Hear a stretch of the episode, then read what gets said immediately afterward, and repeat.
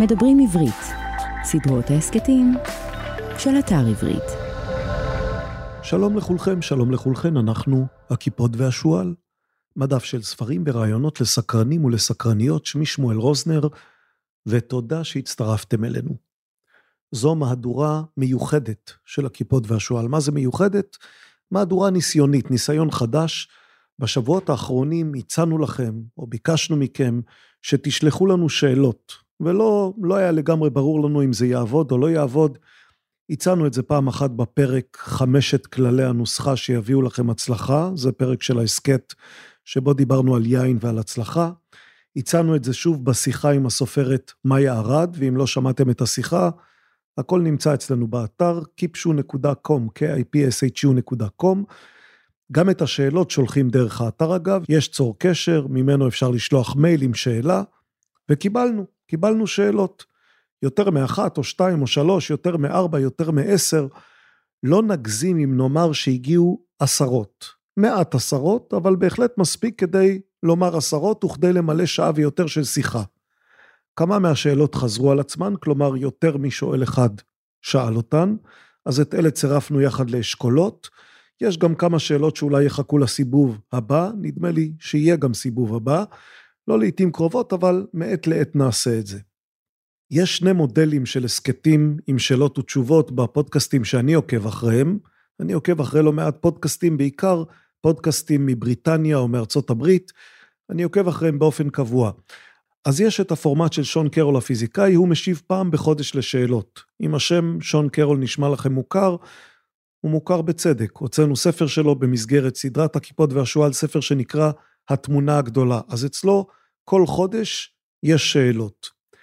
פודקאסט אחר שאני מקשיב לו שנקרא Empire, זה פודקאסט של ההיסטוריון ויליאם דרנפל ואניטה אננד. שני מגישים, מגיש ומגישה של הפודקאסט הזה, הם טיפוסים מיוחדים והם מאפשרים לשאול שאלות בכל פעם שהם מסיימים סדרה.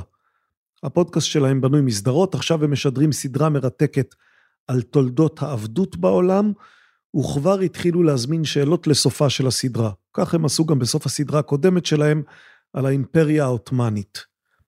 הדחיפות של שון קרול פעם בחודש נראית לי קצת מופרזת לפורמט שלנו, לא צריך פעם בחודש להשיב על שאלות. הדחיפות של אמפייר לא שייכת אלינו, כי בינתיים אנחנו לא עושים סדרות. אם כי מי יודע, אולי גם זה יבוא.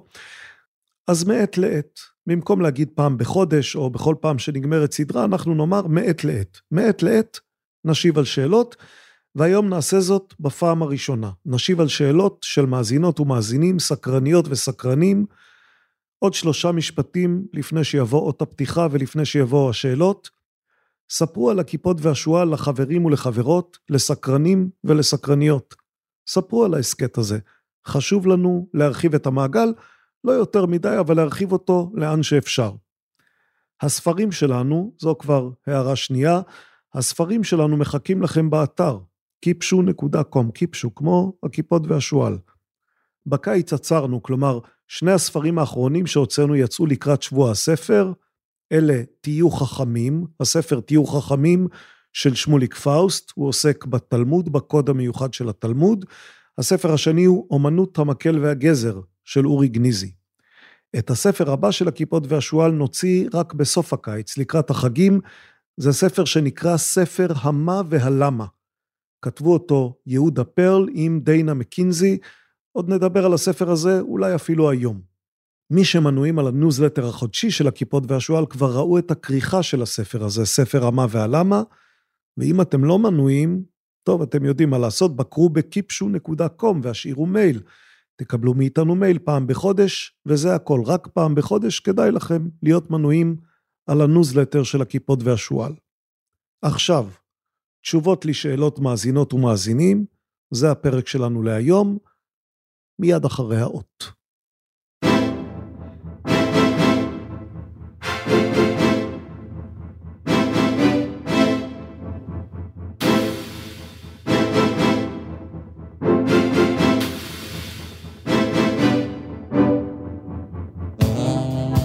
שמואל שלום, או אולי שמואל שלום. מעניין אם כשגיא רבי, זה שם המאזין שלנו שכתב את השאלה, מעניין אם כשהוא חשב על השאלה, הוא חשב על שמואל או על שמואל. אבל הנה השאלה. אגב, היא מתחילה במחמאה. השאלה של גיא רבי מתחילה במחמאה לכיפות והשועל. אז לפני שאקריא את השאלה, אומר, כמעט כל המכתבים שקיבלנו מכם מתחילים במחמאות, וצריך לומר, זה נעים מאוד. אני מניח שמי שפחות אוהבים אותנו לא שלחו שאלות, אבל זו הזדמנות לומר שגם אתם ואתן מאזינים נפלאים. אני שמח בדיאלוג הזה, אני נהנה ממנו, אני מקווה להמשיך אותו.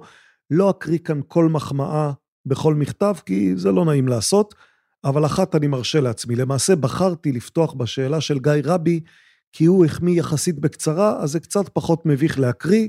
הנה, כך הוא כתב, ראשית, מבקש להביע את הערכתי הרבה לעשייתך בכלל, ובפודקאסט בפרט. אני מאזין הדוק ונהנה מאוד מהתכנים. אז תודה גיא, ותודה לכל שאר המאזינים ולכל שאר המאזינות שכתבו לנו שאלות וגם מחמאות. זהו, עד כאן מחמאה. שוב תודה לכל מי שכתבו שהם אוהבים, על המחמאות הכלליות וגם על המחמאות האישיות. אני מסמיק מאחורי המיקרופון, ומכאן ממשיך לדבר רק על השאלות ולא על השבחים. שאלתו של גיא רבי היא זאת: עלתה בי תהייה, האם שקלתם לשלב בהמשך גם ספרי פרוזה ולא רק ספרי עיון? סקרנים וסקרניות יכולים גם להתעניין בפרוזה שמשלבת היבטים עיוניים. עד כאן השאלה. תשובתי, hmm, התשובות שלי בחלק מהמקרים יהיו קצת מסובכות. אז קודם כל נאמר כך, הכיפות והשועל הוא מיזם על פרשת דרכים. למה על פרשת דרכים? משום שבעוד כמה חודשים אנחנו מסיימים את השותפות שלנו עם הוצאת הספרים כנרת זמור הדביר. שנתיים הם השותפים שלנו, בעצם הבעלים שלנו. אנחנו מוציאים את כל הספרים שלנו באמצעות כנרת זמור הדביר. בסוף 2023 נסיים את השותפות הזאת ונצא לדרך חדשה. מה נעשה ב-2024? קודם כל, אנחנו מתכוונים לעשות. כלומר, אנחנו מתכוונים להמשיך. מלכתחילה תכננו את השותפות עם כנרת זמור הדביר כשותפות של שנתיים, השנתיים באו אל סופן, ועכשיו אנחנו נמשיך לבד. איך נמשיך? או, אנחנו בוחנים כל מיני אפשרויות. זה עוד לא סגור סופית. צריך לומר ששוק הספרים הוא מקום מורכב, מקום שיש בו הרבה מאוד עניינים שצריך לחשוב עליהם כאשר חושבים על מיזם כמו מיזם הכיפות והשועל. צריך לחשוב למשל על שאלת משקל הקוראים מול משקל הכותבים. אנחנו נמצאים בשוק ספרים מוזר, שבו יש, או לפחות נדמה שיש, הרבה יותר אנשים שרוצים לכתוב ספרים, מאנשים שרוצים לקרוא ספרים. אני אולי קצת מגזים, אבל ברור לגמרי שהדחף לכתוב הוא עדיין דחף חזק מאוד, ולעומת זאת הדחף לקרוא הוא דחף שקצת נחלש אצל קוראות וקוראים רבים. בשיחה עם מאיה ארד, עם הסופרת מאיה ארד, דיברנו על זה לא מעט. אה, מאיה אפילו הביאה אה, דוגמה מעניינת, היא אמרה שהיא קראה ידיעה, נדמה לי בעיתון, על אישה בת 75 שמשחקת במשחקי מחשב עם צעירים, וזה היה מין דבר מיוחד, כלומר הנה האישה הנדירה שבגילה משחקת משחקי מחשב עם אנשים צעירים, ומאיה ארד אמרה, יכול להיות שבעוד כמה זמן יצטרכו לכתוב ידיעות דומות בעיתון על צעירים שקוראים ספרים. תראו איזה דבר מוזר, חיה משונה, צעיר או צעירה שקוראים ספר. אז זה שוק הספרים שלנו, יש בו הרבה כותבים ויש בו קצת פחות קוראים. עלויות ההפקה של ספרים מול הרווחים מספרים הם דבר שקשה להסתדר איתו, קשה לכסות את העלות של ספרים, קשה למכור מספיק עותקים מכל ספר, כדי שכדאי יהיה כלכלית להוציא אותו, או לפחות שזה לא יהיה דבר הפסדי, וגם את זה צריך לקחת בחשבון במיזם כמו הקיפוד והשועל. יש כל מיני שאלות אחרות, מה עדיף היום? האם עדיף הוצאות ספרים גדולות או הוצאות ספרים קטנות? האם עדיף הוצאות ספרים שמתמחות בספרים מסוג מסוים, או דווקא מין הוצאות סופרמרקט שמוציאות את כל סוגי הספרים לכל המדפים ולכל הגילאים? יש לי בבית, בבית הפרטי שלי, דגם מוצלח שאני מביט בו בהנאה ובהשתאות, הוצאת שתיים. אתם מכירים את הוצאת שתיים? זו הוצאה שפתחו רעייתי, אורנה לנדאו, עם שותפתה מירי רוזובסקי, הוצאה שההתמחות שלה היא בפרוזה, בפרוזה מקור, כלומר סופרות, בעיקר סופרות, יש גם סופרים, אבל בעיקר סופרות שכותבות בעברית, הם הצליחו ליצור איזה סוג של קהילה של כותבים וכותבות, גם של קוראים וקוראות. הוצאת שתיים היא דגם שאני מסתכל עליו בעניין. עכשיו, צריך לומר, שתי האורחות של שתיים הן אורחות מנוסות של פרוזה, הן גם סופרות בעצמן. אני לעומת זאת קורא פרוזה, אבל הרבה פחות מעיון, ויש לי ניסיון רב בעריכת עיון, אבל אין לי ניסיון בעריכת פרוזה. למה אני אומר את כל זה? כי השאלה של גיא רבי הייתה, האם אנחנו מתכוונים להוציא פרוזה במסגרת הקיפוד והשועל.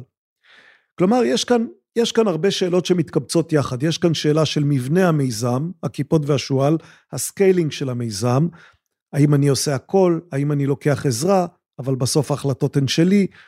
לא בטוח שיש לי יתרון יחסי או אמירה משמעותית בתחום הפרוזה. אם אני אחליט לשנות את המיזם למשהו בהיקף אחר, עם מגוון יותר גדול, אז אפשר לכלול גם פרוזה, אבל אז גם צריך לשאול איזה פרוזה. המיזם עד עכשיו הוא מיזם של ספרי עיון מסוג מסוים. לא הכל בדיוק אותו דבר, אבל נדמה שמתפתחת איזה סוג של שפה או של משהו משותף, שאני לפחות מבין מהו. אני לא יודע, אתם כקוראים, אתם כקוראות, צריכים לומר לי אם גם אתם מרגישים שיש שפה של הכיפות והשועל שכבר אפשר לזהות.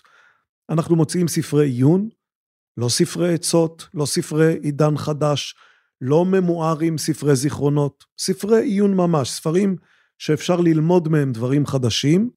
אנחנו מוציאים עיון על נושאים שנראים לי רציניים, נושאים חשובים, ועד עכשיו יש אה, דגש מסוים על דברים שהוצאות אחרות אולי מציעות קצת פחות, בעיקר כשמדובר בענייני מדע. ומה שעוד חשוב לנו זה שיהיה עיון כתוב היטב. חלק מהספרים שהוצאנו הם לא בדיוק קלים לקריאה. הספרים של השון קרולים, יש שני שון קרולים שהוצאנו, שון קרול הראשון, שון בי קרול, שעוסק בעיקר בענייני אבולוציה, ושון קרול השני, שכבר הזכרנו, שעוסק בענייני פיזיקה ופילוסופיה. גם הספר של איציק בן ישראל וגיא פינקלשטיין, האם העולם באמת קיים, או הספר שנוציא בספטמבר של יהודה פרל, ספר המה והלמה, כל אלה ספרים לא בהכרח קלים לקריאה, אלה ספרים שמצריכים ריכוז. אני עובד עכשיו על ספר, הספר האחרון שיצא השנה במסגרת כנרת זמורה, וזה ספר על תורת המשחקים, גם הוא לא לגמרי פשוט לקריאה. אבל אנחנו כן רוצים שהספרים, בצד זה שהם רציניים ולא תמיד קלים, יהיו קריאים, יהיו ספרים שכתובים היטב. עיון, עיון רציני כתוב היטב. זו בעצם המסגרת שאנחנו מנסים להתאים את עצמנו אליה. אני יודע שאני נותן כאן תשובה ארוכה לשאלה קצרה. בעצם אני מנצל את השאלה על ספרי פרוזה כדי להציע איזה הסבר לשאלה שלא נשאלה, מה אנחנו כן מוציאים. מהם גבולות הגזרה של המיזם, הכיפות והשועל. יש לנו כמובן את הפודקאסט ואת האיורים של נעמה בנזימן, ויש מאמרים שאנחנו מפרסמים מעת לעת באתר, אבל אני מדבר כרגע על הספרים. מהם גבולות הגזרה של ספרי הכיפות והשועל? נדמה לי שהצעתי איזו תשובה לשאלה הזאת, ועכשיו נחזור לשאלה, האם נוציא גם פרוזה? גיא בעצם שואל, הוא לא שואל על פרוזה, הוא שואל על פרוזה שמשלבת היבטים עיוניים. נדמה לי שכבר הוצאנו עיון שאפשר לומר שיש בו היבטים של פרוזה. אני חושב על הספר הראשון של הכיפות והשועל, כנופיית המפציצים של מלקולם גלדוול.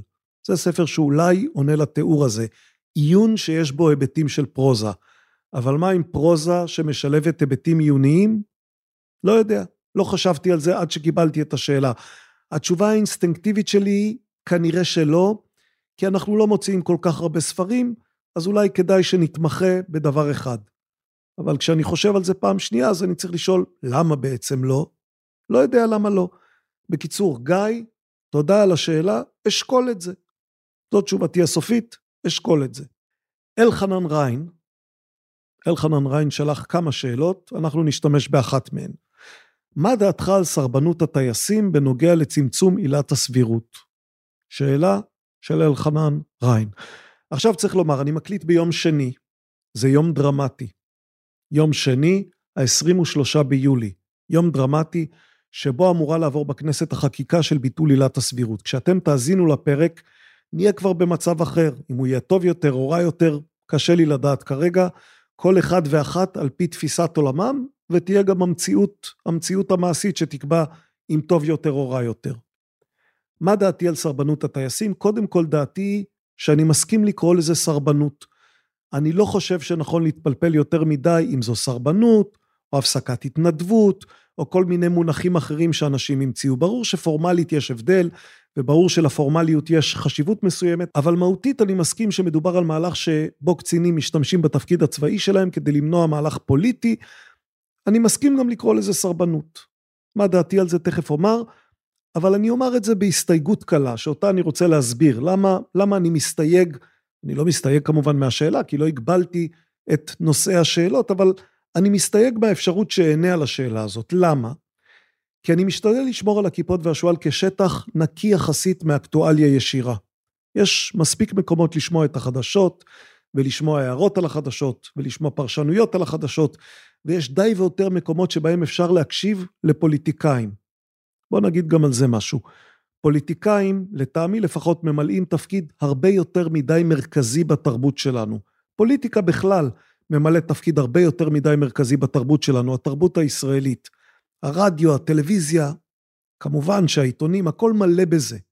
מה דעתם על כל דבר? מה דעתם של פוליטיקאים? בתוכניות בישול תפגשו פוליטיקאים, בתוכניות ריאליטי כאלה ואחרות תפגשו פוליטיקאים, בתוכניות מחול וריקוד תפגשו פוליטיקאים, וכשלא מביאים פוליטיקאים אז מביאים סלבריטיז, אנשים מפורסמים, ואז שואלים אותם על פוליטיקה. למה שואלים אותם על פוליטיקה? זה הדבר היחיד שחשוב ומעניין? מה עם מדע, מה עם תרבות, מה עם היסטוריה, פילוסופיה?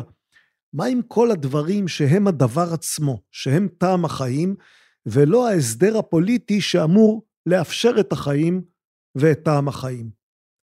אז, אז אני אומר את זה שוב, פוליטיקה ממלאת מקום מרכזי מדי בחיים שלנו כאן בישראל, תופסת יותר מדי נפח בעיניי. עכשיו, זה לא שמישהו אמור לחשוב או לחשוד בי שאני מנותק מפוליטיקה או לא מתעניין בפוליטיקה. אני מתעניין בפוליטיקה בלי עין הרע, מדבר עליה, כותב עליה. מי שמכיר יודע, יש לי משרד פרשן בתאגיד השידור הציבורי, כך שאני מופיע בטלוויזיה פעמיים או שלוש או ארבע בשבוע, ומדבר על פוליטיקה. יש אתר אינטרנט שאני מזכיר מעת לעת, אתר המדד, themדד.com, אתם יכולים לבקר בו. אתר המדד שבו אני עוסק בהרבה מאוד פוליטיקה, אני עושה סקרים, בכל מיני משחקי דעת קהל, ואני עושה קבוצות מיקוד, ובכל האירועים האלה אני עוסק בפוליטיקה לעומק. כמה מילים על אתר המדד, זה אתר, זה אתר שהקמתי עם פרופסור קמיל פוקס ועם שותף נוסף שאתם בטח לא מכירים, נוח סלפקוב. בערך לפני שנתיים הקמנו את האתר הזה, האתר הזה נועד גם לאסוף מידע על החברה הישראלית וגם לכתוב מידע, לתווך מידע על החברה הישראלית. אז שוב, יש שם המון פוליטיקה. חוץ מזה יש לי טור שבועי במעריב כל יום שישי, ויש לי טור באנגלית ב-Jewish Journal של לוס אנג'לס. בכל אלה אני כותב, מדבר, מופיע, מתראיין, מפרשן על פוליטיקה. אז נא לא לחשוד בי שאני לא מתעניין בפוליטיקה. למעשה, בכל אלה כתבתי גם לא מעט מה דעתי על סרבנות. אשתמש בזה גם כדי להשיב לאלחנן, כי אני מכבד את השאלות שנשלחו אליי וחשוב לי לנסות להשיב. אבל הוספתי גם את ההסתייגות כדי שתבינו למה, לדוגמה, אני לא מזמין פוליטיקאים לדבר על ספרים. אני לא מזמין. היה חצי חריג אחד, אל תקפצו, היה חצי חריג אחד, יובל שטייניץ. אבל שימו לב, הזמנתי אותו כפילוסוף, לא כפוליטיקאי, והזמנתי אותו רק אחרי שפרש מהכנסת ומהפוליטיקה. ואני מתחייב שאם לא היה פורש, לא הייתי מזמין. לא בגלל שאם הוא היה נשאר פוליטיקאי, לא היה לו מה להגיד. הרי רוב השיחה הייתה על דקארט, על גוף ונפש, על שאלות מטאפיזיות.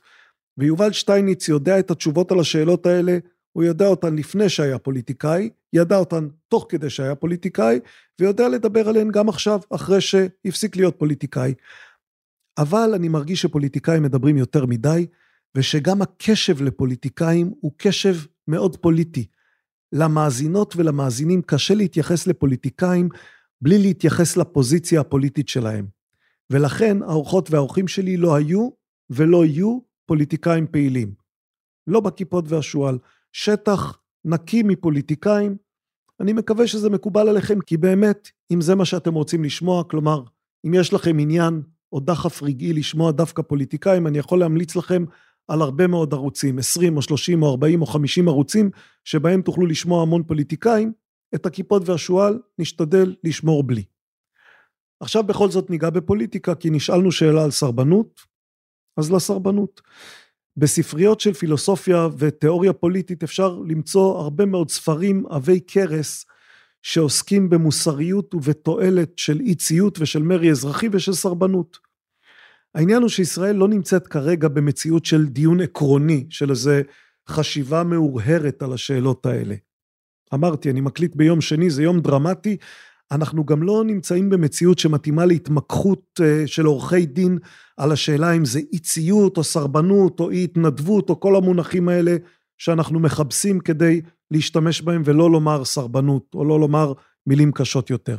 כולנו מבינים במה מדובר וכולנו מבינים שלמה שמדובר בו יש השלכות, גם השלכות עקרוניות וגם השלכות מעשיות מאוד על החיים שלנו כאן במקום הזה עכשיו.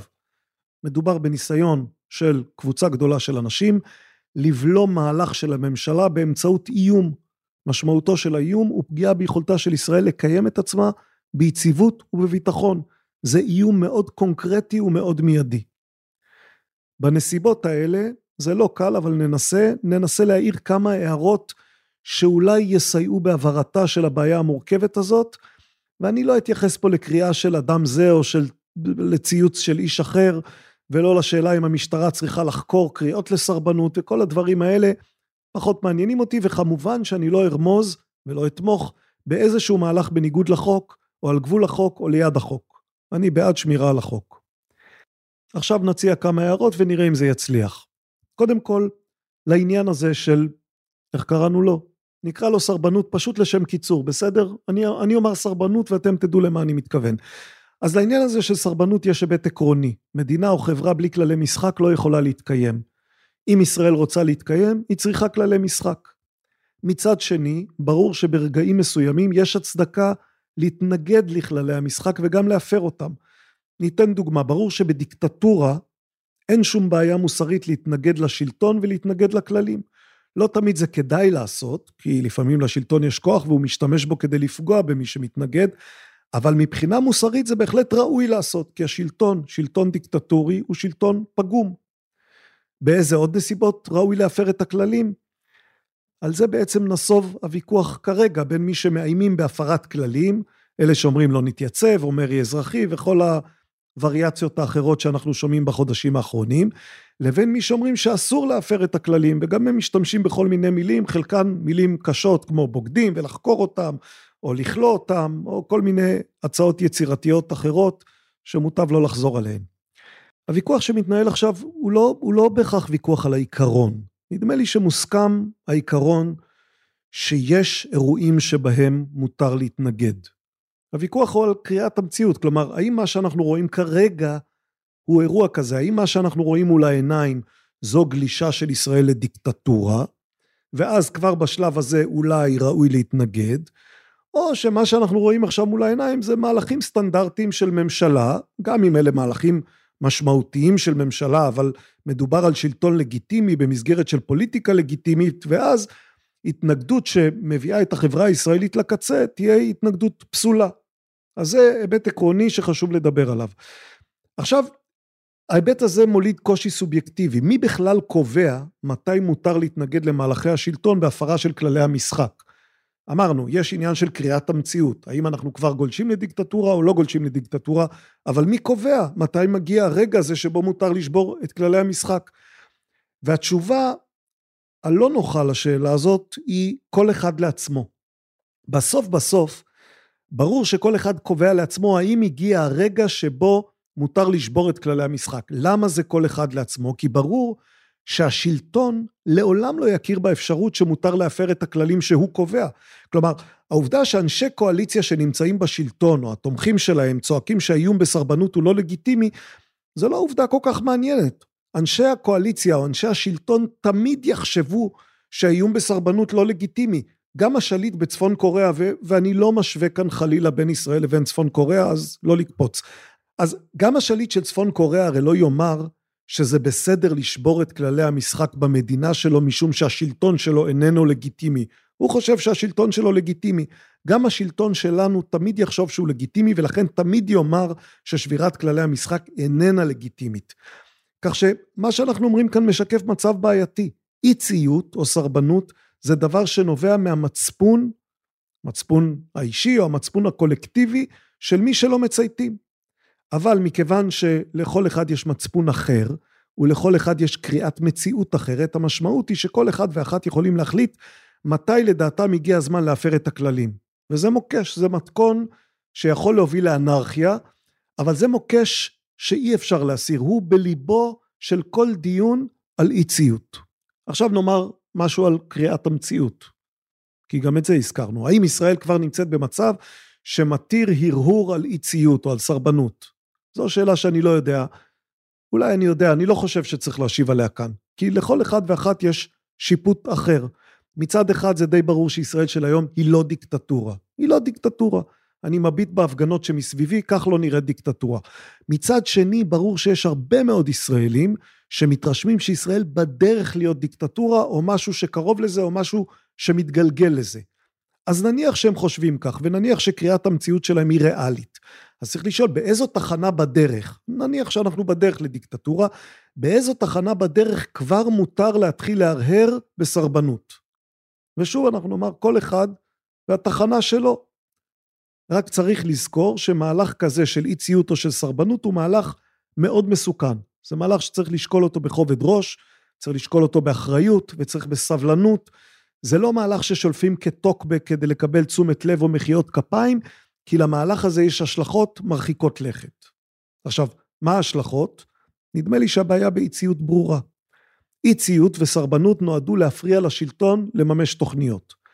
מרגע שחברה מסתגלת לסרבנות, היא לא תצליח לקיים אף שלטון.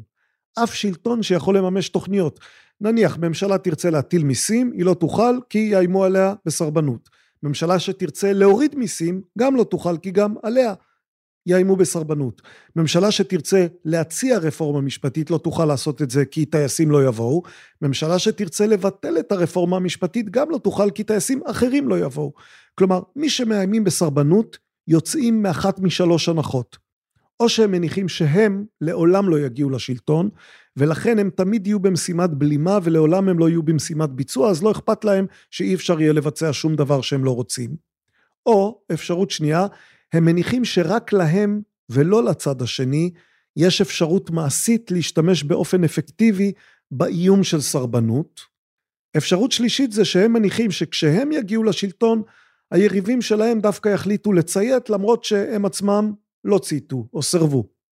צריך לומר, שלוש הנחות, ההנחה הראשונה הזאת שלעולם לא נגיע לשלטון לוקה בתבוסתנות, ההנחה השנייה שרק אנחנו יכולים לסרב, רק לנו יש כלים, זו הנחה שלוקה ביותר משמץ של גאוותנות, וההנחה השלישית שאנחנו נסרב אבל הצד השני לא יסרב, זו הנחה שלוקה בתמימות. אז אלה ההנחות שצריך לקחת בחשבון כאשר מדברים על סכנת העתיד של הסרבנות. עכשיו נדבר על מוסר. אני מצטער, אבל נשאלתי על סרבנות, זה דיון שלוקח זמן. נדבר על מוסר. נניח שאת קצינת מודיעין. נניח שאת סבורה שהמדינה כבר בדרך להיות דיקטטורה, ונניח שבגלל כל הדברים האלה את חושבת שהמצפון מחייב אותך לא לבוא למילואים. כקצינת מודיעין חשובה. עכשיו נניח שהתפקיד שלך באמת חשוב, שאת תורמת לביטחון ישראל. אז מה בעצם את אומרת? אני לא אבוא למילואים, אני לא אתרום לביטחון ישראל, יש לי תפקיד חשוב, אבל אני לא אתרום לביטחון ישראל, אבל אני כן אמשיך ליהנות מביטחון לי ולמשפחתי בזכות אותם אחרים שכן יבואו למילואים. למעשה, ההחלטה שלך, אני סתם מדבר אל קצינת מודיעין, אבל זה נכון גם לקצין מודיעין, או לטייס, או לקצין בגולני, או לחפ"ש בגבעתי, זה לא כל כך משנה. כל מי שמחליט את ההחלטה הזאת למעשה מחליט להפוך למי שרוכב על גבם של אחרים. הם אלה שיתנדבו, שיסתכנו, שיקריבו, ואת, או אתה, או אני, נמשיך ליהנות מביטחון. עכשיו זה מעשה לא מוסרי. אז מה לעשות? התשובה המהותית צריכה להיות שמי שבוחרים להפסיק לתרום לביטחון, או לשלם מיסים, או לשמור על החוק, או כל דבר כזה, צריכים להפסיק ליהנות מההגנה של המדינה. אתה לא מתגייס, אז לא תהנה מהגנה. זו אחת מהצדקות לענישה של סרבנים. מי שלא תורם, לא ייהנה, וגם ייענש. זאת אחת מהצדקות גם להצעה הבוטה שהיו מי שהוציאו לסרבנים לעזוב את הארץ. אחד הפוליטיקאים אמר שילכו לעזאזל. אה, מוטב היה שלא ישתמש בביטויים כאלה, אבל אני מבין, אני מבין את הסנטימנט. אתה לא רוצה לתרום לביטחון של כולנו, אז למה שתמשיך ליהנות מהביטחון של כולנו? מי שמודיע שלא יתרום, לא צריך ליהנות מתרומתם של מי שממשיכים לתרום, שילך. אז עד כאן טענה ראשונה בעניין המוסר, אבל על הטענה הזאת אפשר לומר גם דבר הפוך. הטענה המוסרית נגד סרבנים היא טענה טובה, לו מדינת ישראל הייתה באמת תובעת מכלל האזרחים לתרום. העניין הוא, כמו שכולנו יודעים, שמדינת ישראל לא בדיוק עושה את זה. ראש הממשלה אומנם אמר בטקס, אה, לפני כמה שבועות, בטקס סיום קורס קצינים, הוא אמר את המשפט, כולנו חייבים להתייצב יחד.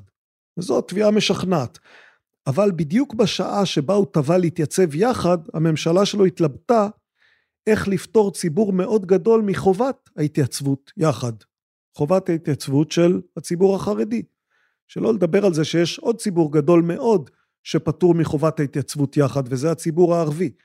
כלומר, בנסיבות האלה הטענה שהסרבנים ירכבו על גבם של המתנדבים ויזכו לביטחון שהם מסרבים לתרום לו, זו טענה קצת חלולה, כי רבים מאוד מתושבי מדינת ישראל נהנים מהגנה שאינם תורמים לה, והם אינם תורמים לה בידיעה, בהסכמה ולפעמים אפילו בעידוד של הממשלה. אז מה? אז איך יודעים מה לעשות? כאן ניתן תשובה מבלבלת, ולחלקכם אולי היא תהיה גם, תישמע קצת מקוממת. אבל התשובה היא שיודעים לפי התוצאה. מה זאת אומרת יודעים לפי התוצאה? אם יש רק מעט סרבנים ורוב גדול של הציבור מוקיע אותם, ואם הממשלה יכולה להעניש אותם ויכולה להסתדר בלעדיהם, אז הסרבנים לא צודקים. אבל אם יש הרבה סרבנים והם זוכים לתמיכה ציבורית משמעותית, ולממשלה אין כוח ממשי להעניש אותם, משום שהיא לא יכולה להסתדר בלעדיהם, אז הסרבנים דווקא צודקים. במקרים רבים, אני יודע, זו טענה קשה, אבל אני אנסה לנמק אותה. במקרים רבים, כמעט בכל המקרים, התוצאה תקבע בדיעבד אם הסרבנים יחשבו לאנשים, אנשים עם מצפון שמנעו טרגדיה, או שהם יחשבו לאנשי שוליים מסוכנים שהביאו אסון. למה זה יהיה כך? זה יהיה כך משום שאת ההיסטוריה כותבים המנצחים. זה לא תמיד הוגן, אבל זה כמעט תמיד נכון. את ההיסטוריה כותבים המנצחים. אז בנסיבות האלה, מה, מה צריכה לעשות הממשלה? גם כאן התשובה, התשובה תיראה מקוממת באותה דרך. ממשלת ישראל, בסופו של דבר את זה צריך לומר, ממשלת ישראל היא זו שמוטלת עליה חובה להערכת מצב מפוקחת וערנית. זו לא החובה של האופוזיציה, ולא חובה של חברי כנסת, ולא חובה של הציבור, ולא חובה של אקטיביסטים. הממשלה, השלטון, הוא זה שצריך להעריך הערכת מצב מפוקחת וערנית. אם שרי הממשלה מניחים שהם יוכלו להתגבר על איומי הסרבנות בלי שישראל תשלם מחיר בלתי נסבל, מחיר כבד מאוד, אז הם יכולים ליזום מהלכים כדי לבלום ולנטרל את המהלך של הסרבנים. אבל אם השרים עושים הערכה מפוקחת ומבינים שהסרבנות באמת תסכן את ישראל, ואין להם יכולת למנוע אותה אלא במחיר כבד מאוד, במקרה כזה השרים צריכים למצוא דרך לוותר, כדי שלא נגיע למצב של סרבנות בפועל וכדי שלא נשלם כולנו מחיר כבד מאוד. כלומר, לפחות בעיניי אין חשיבות גדולה לשאלה מי צודק בעיני שרי הממשלה, או מה הוגן בעיני שרי הממשלה. אנחנו שומעים את הדיבורים האלה, לא ניכנע לסרבנים.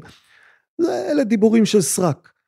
הדיון על סרבנות בישראל השנה הוא לא סמינר תיאורטי. אמרנו את זה, זה מאבק כוח שבו כולם הולכים כמעט עד הקצה.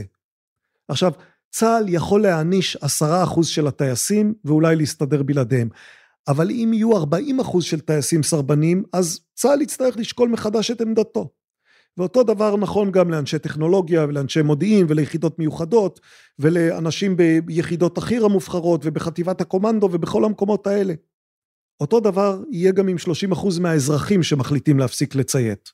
ממשלה לא יכולה לעבוד עם חברה שלא מוכנה לציית לה, ולכן הדיון על אי ציות וההתמודדות עם הסכנה של סרבנות ושל אי ציות, הדיונים האלה מחייבים גישה זהירה מאוד וגישה מעשית מאוד, והם מחייבים עריכת מאזן קר של עלות, כלומר המחיר קצר הטווח וארוך הטווח של הסרבנות, ושל תועלת. מה התועלת? במקרה של הממשלה, מימוש תוכניות הממשלה, זו התועלת. דוד שמעון מבנימינה כותב, אנחנו כבר בשאלה הבאה, ואגב, זה נחמד שהוא מציין שהוא מבנימינה, דווקא מבנימינה. לא שזה משנה מאיפה באה השאלה, אבל אם אתם כבר שולחים שאלה, נחמד לדעת משהו עליכם. אם אתם מציינים איזה פרט שעוזר לי לדמיין מי אתם ומה אתם. אז דוד שמעון מבנימינה. הוא כותב ושואל, יש כאן כמה דברים. אני מקריא. אני חושב שיהיה כדאי בפרק השאלות, זה הפרק הזה, להזכיר את המקור והמשמעות של שם ההוצאה והפודקאסט, ואולי גם להפנות לפרק העבר שהסביר, שהסביר את זה. אני, הוא כותב, לא הספקתי להשלים ולמצוא אותו. ועוד שאלה, את מי אתה מעדיף לראיין, את הקיפוד או את השועל? ועוד שאלה, אני אענה על כולן, לא לדאוג. האם האדם הסקרן, המאזין המצוי לפודקאסט או הקורא את ספרי ההוצאה, הוא בהכרח שועל? האם גם קיפודים הם סקרנים, או שבהיותם ממוקדים, הם ישתעממו מהנושאים שאינם במוקד העניין שלהם? שלוש שאלות. נתחיל בקל. הקיפוד והשועל הופיעו במשל יווני של ארכילוכוס. השועל יודע דברים רבים, אך הקיפוד יודע דבר אחד גדול. כך הולך המשל. השועל יודע דברים רבים, אך הקיפוד יודע דבר אחד גדול. הפילוסוף ישעיהו ברלין, אייזאיה ברלין, הוא שפרסם את המשפט הזה ברבים, הוא השתמש בו ככותרת למסה שעסקה בסופר לב טולסטוי וביחס שלו להיסטוריה. יש מסה כזאת, הקיפוד והשועל. ברלין הציע כבר בפתיחת המסה את האפשרות שההבחנה בין קיפוד ובין שועל משקפת את אחד ההבדלים העמוקים ביותר בין טיפוסים שונים של כותבים ושל הוגים. זהו, מכאן השם. הקיפוד והשועל כמשל לשני טיפוסים של סקרנים. הסקרן הנודד, המשוטט, והסקרן המתעמק, הממוקד. עוד לא עשינו פרק, עוד לא עשינו, לא החמצת, עוד לא עשינו פרק שמרחיב על הטיפוסים האלה. עוד לא הקלטנו פרק גם על המסה של ברלין. מישהו כבר הציע לי לעשות את זה פעם, אולי מתישהו זה יבוא. אגב, המסה זמינה לקריאה, אם תגגלו אותה, תמצאו אותה בלי בעיה, גם בעברית, אבל צריך לומר שזה דיון ארוך ולא תמיד קל לצליחה, בעיקר על הספר מלחמה ושלום של טולסטוי. עכשיו לשאלה הבאה, את מי אני מעדיף לראיין, הקיפוד או השועל? שאלה מצוינת. נדמה לי שגם וגם, אבל אלה יהיו ראיונות אחרים. קיפודים הם בדרך כלל אנשים שיש להם המון מה לומר על נושא שהם מתעניינים בו.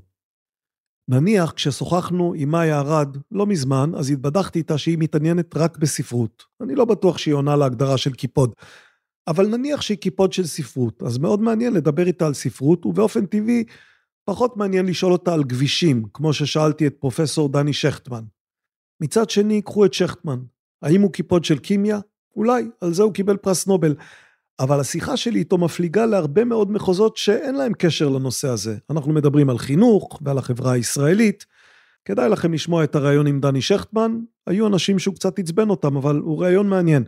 בסופו של דבר נדמה לי שרוב בני האדם הם לא קיפוד ולא שועל, הם איפשהו על המנעד הזה. הקיפוד הוא דמות קצה, השועל הוא דמות קצה, המרואיינים והמרואיינות שלי נמצאים באמצע. חלק קצת יותר לצד אחד, חלק קצת יותר לצד שני, אבל בכל שועלה יש גם קיפודיות, ובכל קיפודה, כן, ובכל קיפודה יש גם שועליות. השאלה האחרונה של דוד קשורה לאותו עניין. האם האדם הסקרן, המאזין המצוי לפודקאסט, אני אגב לא יודע מי הוא המאזין המצוי לפודקאסט, אבל נניח שיש כזה, או הקורא את ספרי ההוצאה, האם האנשים האלה הם בהכרח שועלים? האם גם קיפודים הם סקרנים, או שבהיותם ממוקדים הם השתעממו מהנושאים שאינם במוקד העניין שלהם? התשובה שלי היא, קודם כל שאני לא קיפוד, אז קשה לי לדעת אם קיפוד ישתעמם.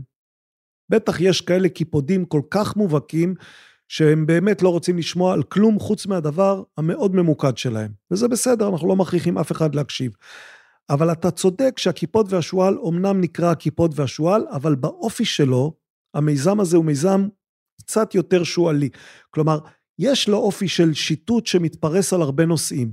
עם מיכה גודמן דיברנו על שפינוזה, ועם עמית סגל דיברנו על כל מיני נושאים, אבל נניח גם על הר הבית. ועם אביגדור שנען דיברנו על מאיר שלו, ועם מאיה בר הלל, עם מאיה בר הלל דיברנו על כלכלה התנהגותית. גם עם אורי גניזי דיברנו על כלכלה התנהגותית. ועם אניטה שפירא דיברנו על היסטוריה מול ספרות. גם הספרים שהוצאנו הם ספרים מגוונים. גדי היימן עוסק בקבלת החלטות של מנהיגים, ושון בי קרול באבולוציה, ושמוליק פאוסט בקוד התרבותי של התלמוד, ועופר אדרת בסיפורים גדולים של הציונות, כך שאנחנו מעדיפים מגוון. אנחנו משתדלים שהמגוון לא יהפוך למגוון של רפרוף שטחי מדי, כלומר, אנחנו רוצים להיות שועלים, שמעת לעת עוצרים כדי להיות קיפודים לרגע ולהתעמק בנושא מסוים בניסיון להבין אותו קצת יותר, ואני מקווה שזה מצליח. איתמר פ' שואל, מה דעתך על ספרי חולית של פרנק הרברט ועל דרכי המחשבה והפילוסופיות המוצגות שם? חולית. יש הרבה ספרים בסדרה חולית, המקורי יצא בעברית בשנות ה-70 כשהייתי ילד, אז גם קראתי אותו, לא ממש כילד, כנער. זה היה, זה היה מזמן לצערי כשהייתי נער, אחר כך היה גם סרט עם סטינג נדמה לי, ראיתי את הסרט, גם זה היה די מזמן. התשובה שלי תהיה קצת מאכזבת. קודם כל, אני לא זוכר הרבה מהספר חולית, ולא חזרתי עכשיו לקרוא אותו. אני זוכר שיש כוכב, אני זוכר שצריך למצוא בו איזה סם שמאפשר לטוס לכוכבים אחרים, עושה מין קיצור דרך, ושזה כוכב שמציב כל מיני קשיים, כי זה כוכב מדברי ויש בו תולעים גדולות, התולעים האלה הם אלה שמייצרות את הסם, או מייצרות אותו וגם משגיחות אותו, אבל הן תולעים מסוכנות. אני גם יודע שזה ספר חשוב בעולם הספרים של המדע הבדיוני, אבל אני צריך לומר ביושר, אני לא חובב גדול של מדע בדיוני, אף פעם לא הייתי. השאלה למה זו שאלה טובה, כי מדע בדיוני הוא ז'אנר, הוא ז'אנר חשוב, שיש בו הרבה מאוד רעיונות חדשניים, כולל רעיונות פילוסופיים שמצדיקים דיון. אבל זה המצב, אני לא חובב גדול של מדע בדיוני, את חולית קראתי מזמן ואני לא זוכר, ולכן אין לי כל כך דעה על דרכי המחשבה והפילוסופיות שמוצגות בחולית. אגב, גם זה בסדר. אפילו לי אין דעה על כל דבר. אמיר שואל, אילו שלושה ספרים היית בוחר לדבר עליהם, לו הכיפות והשועל היו מזמינים אותך לפודקאסט שלהם, ולמה דווקא הם? נתחיל בשאלה למה בכלל שיזמינו אותי לפודקאסט שלהם. לו הכיפות והשועל היו מזמינים אנשים לפודקאסט שלהם, ולא אני זה שהייתי מזמין, ספק אם היו מזמינים דווקא אותי, אבל נניח שהיו מזמינים אותי, טוב, הבנתם שחולית כנראה לא יהיה אחד משלושת הספרים האלה, אבל השאלה טובה, כי כשאני מבקש מהאורחים שלי לבחור שלושה ספרים, יש להם ברמה העקרונית, ברמה הקונספטואלית, יש להם כל מיני אפשרויות איך לעשות את הדבר הזה. אפשר נניח לבחור את הספרים שהכי השפיעו עליך בחיים. יש חלק מהאורחים שלי, הם שואלים, האם צריך לבחור את הספרים שהכי השפיעו עליי בחיים? או הספרים שהכי אהבתי אי פעם. מה זה אומר מבחינתי? הספרים שהכי אהבתי אי פעם, בשליפה ראשונה הכי קל לי לומר, פו הדוב. הוא יהיה בכל רשימה. פו הדוב, הבית בקרן פו, גם בספרים שהכי השפיעו עליי, וגם בספרים שאני הכי אוהב, וגם בספרים שהכי אהבתי להקריא לילדים שלי, וגם בספרים שחזרתי אליהם הכי הרבה פעמים, בכל אחת מהרשימות האלה, פו הדוב יושב במקום של כבוד. אגב, זה יהיה פו הדוב בעברית ובתרגום הישן. את פו הדוב קראתי בעברית ובתרגום הישן, זה התרגום שבו לנמיר קוראים נמיר ולא קוראים לו נמרור. אתם יודעים שיש גם תרגומים חדשים לפו הדוב, אגב, תרגומים מצוינים, אבל קשה לי מאוד להתרגל אליהם. מה עוד יהיה בהכי משפיעים עליי אי פעם? זה די קשה עם שלושה, כי קראתי לא מעט ספרים. אולי החטא ועונשו של דוסטויבסקי, את החטא ועונשו קראתי בגיל הנעורים וקראתי שוב אחר כך, והוא ספר, אמ, הוא ספר שהייתה לו עוצמה גדולה כשקראתי אותו בפעם הראשונה. מסכת יבמות בתלמוד, הזכרתי את זה בשיחה שלי עם אביגדור שנען. דיברנו על שאלת מהי המסכת הכי אהובה עליך בתלמוד. יכולתי כמובן לבחור את כל התלמוד, אבל נראה לי שזה סוג של רמאות, להגיד מה שלושת הספרים, אז אני אגיד, אחד מהספרים זה התלמוד. התלמוד הוא, הוא לא ספר אחד, הוא מורכב מהרבה מאוד ספרים, ולבחור את כל התלמוד, זה כמו להגיד, אני בוחר את כל הספרים. מתוך התלמוד הייתי בוחר במסכת יבמות, שהיא מסכת מעניינת במיוחד. הייתי בוחר אולי גם את הנילו לעם וזרה. של דגלס הופשטטר. הספר היותר מוכר של הופשטטר הוא גדל אשר באך, גם זה ספר שאני מאוד אוהב, אבל הנילו לעם וזרה הוא ספר, הוא ספר באמת מאוד מעניין, הוא ספר על תודעה ואני מתעניין בתודעה. גם סיפור פשוט של עגנון, אמונה אילון בחרה אותו לא מזמן, זה ספר שקראתי ומאוד אהבתי והשפיע עליי.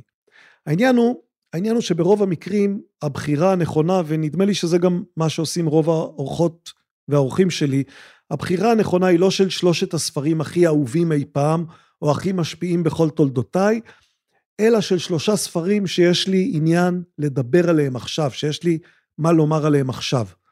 אם תחזרו נניח לשיחה עם יעקב עמידרור, תזהו שהוא בחר ספרים שהם קצה חוט לשיחה על משהו שהוא פשוט רצה לדבר עליו באותו זמן. הוא רצה לדבר על אסטרטגיה בינלאומית, אז הוא בחר ספר בהתאם, הוא רצה לדבר על העולם הערבי, בדגש על מצרים, אז הוא בחר ספר בהתאם, הוא רצה לדבר על מלחמת הקיום של ישראל, אז הוא בחר את תש"ח של יורם קניוק. כלומר, הבחירה הייתה בחירה ממוקדת לצורך שיחה מסוימת בזמן מסוים, לא בחירה של שלושה ספרים למען הנצח. אז אם, אם הייתי בוחר כמו עמידרור, אז כנראה שלא הייתי בוחר בדוסטויבסקי, ולא הייתי בוחר בעגנון, וגם לא הייתי בוחר בפועדוב. הייתי בוחר בדברים שקשורים למה שמעסיק אותי בשנים האלה, למה שמעסיק אותי עכשיו. יכול להיות שהנילו לעם וזרה היה נשאר ברשימה, כי זה ספר, אמרתי, שעוסק בתודעה, וזה נושא שמעניין אותי מאוד גם עכשיו. אני חושב שהייתי בוחר בספר של קרלו רובלי, הנקסימנדר, זה ספר שקראתי ממש לא מזמן, והוא עוסק בשאלה מה זה מדע, סוגיות יסוד של המתודה המדעית, אלה סוגיות שמעניינות אותי, וזה ספר נהדר של קרלו רובלי. אולי הייתי בוחר במסכת על טבע האדם של דיוויד יום. האמת, יש סיכוי לא רע שהייתי בוחר את ספר המה והלמה, שעוד מעט נוציא במסגרת הכיפות והשועל. כבר הזכרתי את ספר המה והלמה, זה ספר של יהודה פרל על סיבתיות. זה נושא שהעסיק מאוד גם את דיוויד יום, אבל היום הוא כבר לא רק שאלה פילוסופית בהכרח, אלא גם שאלה מתמטית ומעשית, ופרל מגיע אליה מהכיוון של מדעי המחשב. אתם יודעים מה? אולי, אולי נקריא משהו קצר מפרל? הספר עוד לא יצא, אבל את התרגום הערוך, יובל אלעזרי ערך אותו בקפדנות הרגילה שלו. את התרגום הערוך יש לי. אגב, יהודה פרל יודע עברית, אז גם הוא שותף, גם הוא עבר על התרגום. בכל מקרה, למה שלא נקריא? הנה, הנה פסקה או שתיים מספר שאולי הייתי מכניס לשלישייה שהייתי בוחר, אם הכיפות והשועל היו נחמדים מספיק כדי להזמין אותי להתארח בהסכת של הכיפות והשועל. זו פסקה, אני מקדים לה כמה מילים, זו פסקה שעוסקת בסטטיסטיקה בייזיאנית. השיחה שלי לא כל כך מזמן עם חיים שפירא, גם הוא היה אורח של הכיפות והשועל, אורח מעניין, השיחה שלנו עסקה לא מעט בסטטיסטיקה. אגב, מישהו שקרוב אליי מאוד ועושה עכשיו דוקטורט בתורת המשחקים, הפתיע אותי לא מזמן, הוא אמר לי שהספר של חיים שפירא, שיחות על תורת המשחקים, השפיע מאוד על חייו. זה ספר פופולרי, שיחות על תורת המשחקים, לא ספר מקצועי. הספר הראשון של חיים שפירא, הוא היה הצלחה גדולה, והבחור שעושה דוקטורט קרא אותו בגיל צעיר, וזוכר שהספר הזה הצית את הסקרנות שלו ביחס לתורת המשחקים. בכל מקרה, הנה פסקה מפרל על סיבתיות מול מתאם. הספר כאמור הוא ספר המה והלמה, במקור The Book of Why. תשאלו למה אחרת בעברית מבאנגלית, באנגלית זה The Book of Why, ספר הלמה. בעברית ספר המה והלמה. אז למה אנחנו עושים את זה אחרת? למה בעברית שונה מאנגלית? נאמר לכם כי זה מה שהמחבר יהודה פרל רצה, ומה שפרל רוצה אנחנו עושים. אז הנה מתוך הספר יצא כאמור בספטמבר. בשונה ממטעמים ומרוב שאר הכלים של הזרם המרכזי בסטטיסטיקה, הניתוח הסיבתי דורש ממשתמשיו התחייבות סובייקטיבית. עליהם לשרטט תרשים סיבתי שמבטא את אמונתם האיכותנית, או מוטב מכך, את האמונה המוסכמת על כלל החוקרים בתחום, לגבי הטופולוגיה של התהליכים הסיבתיים הפועלים. עליהם לזנוח מאות שנות דוגמה של אובייקטיביות לשם האובייקטיביות. בכל הנוגע לסיבתיות, פירור אחד של סובייקטיביות חכמה מספר לנו על העולם האמיתי יותר מכל כמות של אובייקטיביות. בפסקה האחרונה אמרתי, זה עדיין פרל, בפסקה האחרונה אמרתי שרוב כלי הסטטיסטיקה שואפים לאובייקטיביות מוחלטת, אבל יש, יש חריג חשוב אחד מהכלל הזה. ענף בסטטיסטיקה ששמו סטטיסטיקה בייזיאנית זכה לפופולריות הולכת וגדלה בחמישים השנים האחרונות. התחום היה פעם כמעט מוקצה מחמת מיאוס, אך עכשיו הפך לבשר מבשרה של הדרך המרכזית, וכיום כבר אפשר לעבור כינוס סטטיסטיקאי מתחילתו ועד סופו, ולא לשמוע את הוויכוחים הגדולים בין הבייזיאנים לשכיחותנים שהדהדו בשנות ה-60 וה-70 של המאה ה-20. האב טיפוס של הניתוח הבייזיאני נראה כך: אמונה קודמת פלוס ראיות חדשות מובילות לאמונה מעודכנת. לדוגמה, נניח שהטלתם מטבע עשר פעמים ונוכחתם שבתשע מעשר ההטלות יצא עץ. קרוב לוודאי שאמונתכם שהמטבע הוגן מתערערת, אבל באיזו מידה? זה פרל שואל, באיזו מידה האמונה מתערערת? סטטיסטיקאי מסורתי יאמר, בהיעדר ראיות נוספות, האמין שהמטבע מזויף ביחס של תשע לעשר.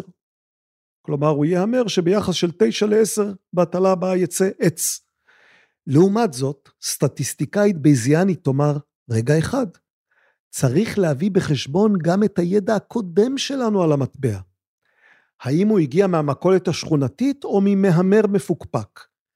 אם מדובר במטבע רגיל, רובנו לא ניתן למקרה תשעת העצים לערער את אמונתנו בדרמטיות שכזו. מנגד, אם ממילא כבר חשדנו שהמטבע מזויף, נהיה מוכנים יותר להסיק שתשעת העצים הם ראייה כבדת משקל להטייה. הסטטיסטיקה הבייזיאנית נותנת לנו דרך אובייקטיבית לשלב את הראיות הנצפות עם הידע המוקדם או האמונה הסובייקטיבית שלנו כדי להפיק אמונה מעודכנת ועל כן תחזית מעודכנת לתוצאה של ההטלה הבאה. ועם זה, הדבר שהשכיחותנים לא יכלו לשאת הוא שהבייזיאנים מאפשרים לדעה בדמות הסתברויות סובייקטיביות לטמא את טוהר מחנה הסטטיסטיקה. הסטטיסטיקאים מן הזרם המרכזי השתכנעו רק בניגוד לרצונם, כאשר התברר שהניתוח הבייזיאני הוא כלי טוב יותר לשלל יישומים כמו חיזוי מזג האוויר ומעקב אחר צוללות אויב. נוסף לזה, במקרים רבים אפשר להוכיח שהשפעתן של האמונות הקודמות נעשית אפסית ככל שהנתונים גדלים ומשאירה מסקנה אובייקטיבית יחידה בסוף. עד כאן מיהודה פרל. אמרנו, חודש ספטמבר, ספר המה והלמה, אם תרצו לדעת עוד על סטטיסטיקה בייזיאנית ועל עוד הרבה דברים שקשורים לסיבה ותוצאה, כדאי לכם מאוד לקרוא את יהודה פרל, ספר המה והלמה. איתמר, שאלה מאיתמר, והוא פותח באנקדוטה. כך הוא כותב, בפרק האחרון בפודקאסט, חמשת כללי הנוסחה שיביאו לכם הצלחה, אגב, מאז יצא כבר עוד פרק, השיחה עם מאיה ארד, אבל הוא כנראה כתב לנו את השאלה מיד אחרי הפרק, חמשת כללי הנוסחה שהביאו לכם הצלחה. בפרק האחרון בפודקאסט דיברת בסוף על שלושה דברים שהם הנוסחה להצלחה. חשבתי, הוא כותב, שאפשר לסכם את הנוסחה במשפט, צריך אדם לסמוך על הנס. זה סוג של התחכמות, למה הוא אומר צריך אדם לסמוך על הנס, הנס ראשי תיבות? כי השתמשתי, או אמרתי, או הזכרתי שלושה דברים, התמדה, נחישות, סבלנות. התמדה, ה' נחישות, נ' סבלנות, ס' צריך אדם לסמוך על הנס. זו האנקדוטה של איתמר, ועכשיו תבוא השאלה שלו. רציתי לשאול שאלה ואשמח לתשובתך, כאמור אני אוהב ספרים אך ממעט לקרוא אותם, לצערי את זמני הפנוי, אני מחלל לרוב בשיטוט באינטרנט ובעיקר בפייסבוק. לא הייתי רוצה לסגור את החשבון בפייסבוק כי אני מוצא שום מקור לסיפוקי יצר הסקרנות שלי ולגילוי של דברים חדשים ומרתקים, הכיפות והשועל בין היתר. אבל עד שהאלגוריתם יהיה בעזרי ויביא לי רק מה שמסקרן אותי, ולא מה שמושך את תשומת ליבי ומבזבז את זמני, רציתי לשאול אותך, האם יש לדעתך דרך אמצע לשילוב בין שיטוט ברשתות החברתיות לבין קריאת ספרים בזמן הפנוי, איך מייצרים את החיץ הזה ביניהם, כך שהרשתות החברתיות לא ישאבו אותנו אליהם לגמרי? זו שאלה מצוינת של איתמר, כי לכולנו קשה למצוא זמן, לכולנו קשה לפנות זמן, בעיקר קשה לנו לתעדף זמן. בסוף צריך לזכור שכמעט כל דבר בחיים הוא שאלה של סדרי עדיפויות, ואנחנו נוטים לשכוח את זה. תחשבו על דיונים באקטואליה, נניח שואלים אנשים האם להוסיף תקציב למערכת החינוך. אז תשעה מכל עשרה אנשים יאמרו, כן, מוכרחים להוסיף כסף לחינוך. ואז תשאלו אותם את השאלה שכמעט אף פעם לא שואלים, על חשבון מה? כלומר, בטח, כולנו רוצים שיהיה יותר כסף לחינוך, אבל כסף לחינוך במקום כסף למה? אתם רוצים לקחת מבריאות? אה, זה לא. מהמשטרה? אה, גם זה לא. אתם רוצים לקחת מהביטחון? אה, גם זה לא כדאי. אם אתם רוצים יותר כסף לחינוך, אתם צריכים לא רק לומר לי מה, למה אתם רוצים להוסיף, אלא ממה אתם רוצים להוריד. עכשיו, השאלה שאיתמר מציג היא שאלה קלאסית של סדרי עדיפויות. יש פייסבוק בצד אחד, והוא כנראה אוהב לגלוש בפייסבוק, בצד, בצד, בצד הזה, ובצד השני יש את הספרים, והוא רוצה לקרוא ספרים. אז קודם כל, השאלה שאני מפנה בחזרה אליך, איתמר, מה אתה באמת רוצה? לא מה אתה רוצה לחשוב שאתה רוצה. יש כל מיני דברים שאנחנו רוצים לחשוב על עצמנו שאנחנו רוצים.